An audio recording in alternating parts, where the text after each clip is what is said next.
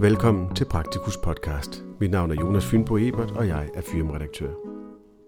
Denne podcast er en oplæsning af artiklen med titlen Livsbalance. Det er en del af artikelserien Fyrumklummen, som udkommer i hvert Praktikus. Dette blads klumme er skrevet af Christian Kvade Mikkelsen, der er hoveddannelseslæge i Region Syddanmark. Artiklen kan læses i Praktikus nummer 263, der udkommer i december 2022. Artiklens tekst starter her. Når jeg er vågen om natten, kan der komme nogle timer, hvor jeg får nogle andre tanker end om dagen. Jeg foretrækker ubetinget at sove om natten, og har i de seneste år primært været vågen om natten for at traske rundt med et barn på skulderen eller tilse patienter på diverse sygehusafdelinger. Denne nat kører jeg på lægevagt. Der bliver tid til refleksioner på de lange ture på landevejen, hvor man kan komme til at tænke på alt fra Joachim von And til arbejds- og livsbalance. I taxaen. Jeg lukker bildøren bag mig og hilser på min chauffør, som jeg har kørt med et par gange før. Han er en venlig mand, som imponerer ved at huske, at jeg er tilflytter fra København, har en norsk kone og har små børn derhjemme. Foran os ligger ni timer primært på landevejene.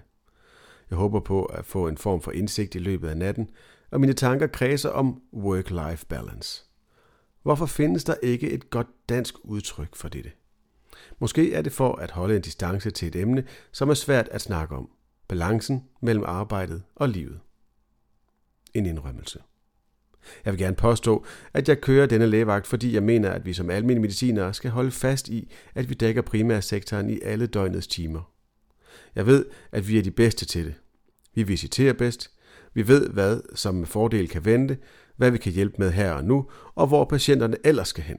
Jeg vil gerne skrive, at jeg da let lige tager et par nattevagter om måneden ved siden af min fuldtidsstilling. Men sandheden er, at jeg synes, det tager meget på mig at sidde vågen om natten. Livet som småbørns far har gjort mig pinligt opmærksom på, at jeg fungerer bedst, når jeg sover nogenlunde om natten. Grunden til, at jeg nu sidder her, er, at min fase 2-stilling er færdig om fire dage, og denne nattevagt er den eneste måde, jeg kunne få min fjerde obligatoriske vagt. Den spændende lægevagt. Da jeg i sin tid valgte almindelig medicin, var det blandt andet fordi det var dagsarbejde, hvor man i perioder med overskud kunne tilvælge lægevagter. Jeg forestillede mig dengang, at perioder med overskud var de fleste.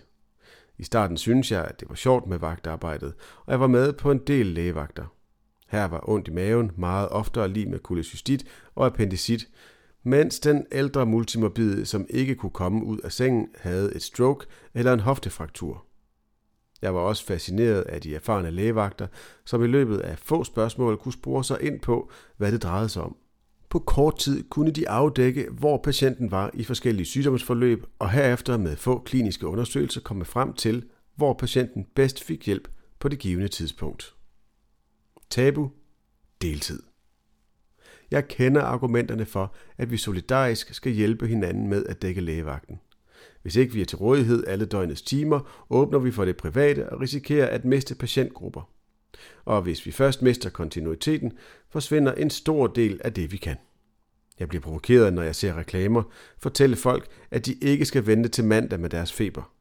Jeg er brændende imod den overdiagnostik og overbehandling, som følger med disse tilbud. Jeg har også hørt Danske Regioners næstformand sige, at deltid for læger ikke er noget, som passer ind i fremtidens sundhedsvæsen. På trods af dette er det for mig ikke kun inden for lægevagten, at liv i øjeblikket kommer før arbejde. Om fire dage går jeg på barsel. Fire måneder har jeg med min yngste datter. Vi har valgt at bruge fraværsretten, så vi kan få en længere sidste barsel, og på den anden side af barslen 80% arbejdstid i fase 3. Andre kollegaer har også brugt fraværsretten, er gået ned i tid eller har taget overlov. Hvem ved, hvor mange familier, der fungerer bedre, og hvor mange stresssygemeldinger, der undgås? Arbejdet. Vi nærmer os det første besøg. Vi er langt ude på landet. Jeg har ikke set en gadelygte i de sidste 15 minutters kørsel.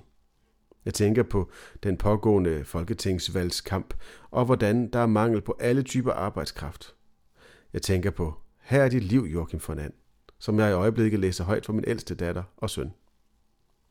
Joachim vælger karrieren over kærligheden. Han dygtiggør sig og bliver den bedste inden for sit felt. Men undervejs afslår han kærligheden og mister kontakten til sin familie og til sine rødder. Arbejdet, som tager over, tager det hele. Mindre kan nok gøre det, og jeg tænker på, hvor mange fordele der er ved at være praksisejer. Patienterne får kontinuitet, som både giver bedre kvalitet, tilfredshed, færre akutte indlæggelser og længere liv. Jeg vil gerne skabe den gode arbejdsplads og den gode praksis, men det vil kræve meget tid og arbejde. Den første patient kaster op og har ondt øverst i maven. Hun får blodfortyndende medicin og er svimmel, når hun står op. Jeg finder hende klinisk skrøbelig, kronisk medtaget og meget bleg, men varm og tør og med fine, vitale værdier. På mistanke om blødende mavesår tilbyder jeg hende indlæggelser, som hun tager imod. Havde en ortopædkirurg gjort sig de samme fund? Havde en paramediciner eller akutsygeplejerske? Og omvendt, ville en mere erfaren vagtlæge have kunnet kvalificere sin beslutning endnu mere? Vi triller tilbage mod Esbjergs konsultation, hvor fem patienter venter. Livet.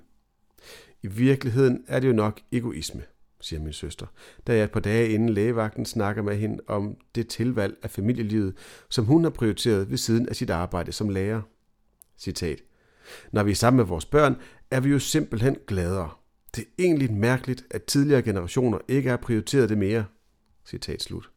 Der er en grad af generationskonflikt, og jeg leger opponent og citerer den midaldrende overlæge på børneafdelingen, som fortalte mig, at alle børn er utaknemmelige, og at vi derfor skal undgå at indrette vores liv for meget efter vores børn.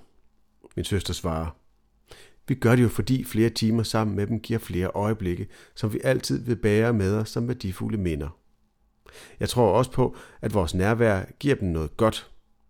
De kan tage med sig videre i deres liv.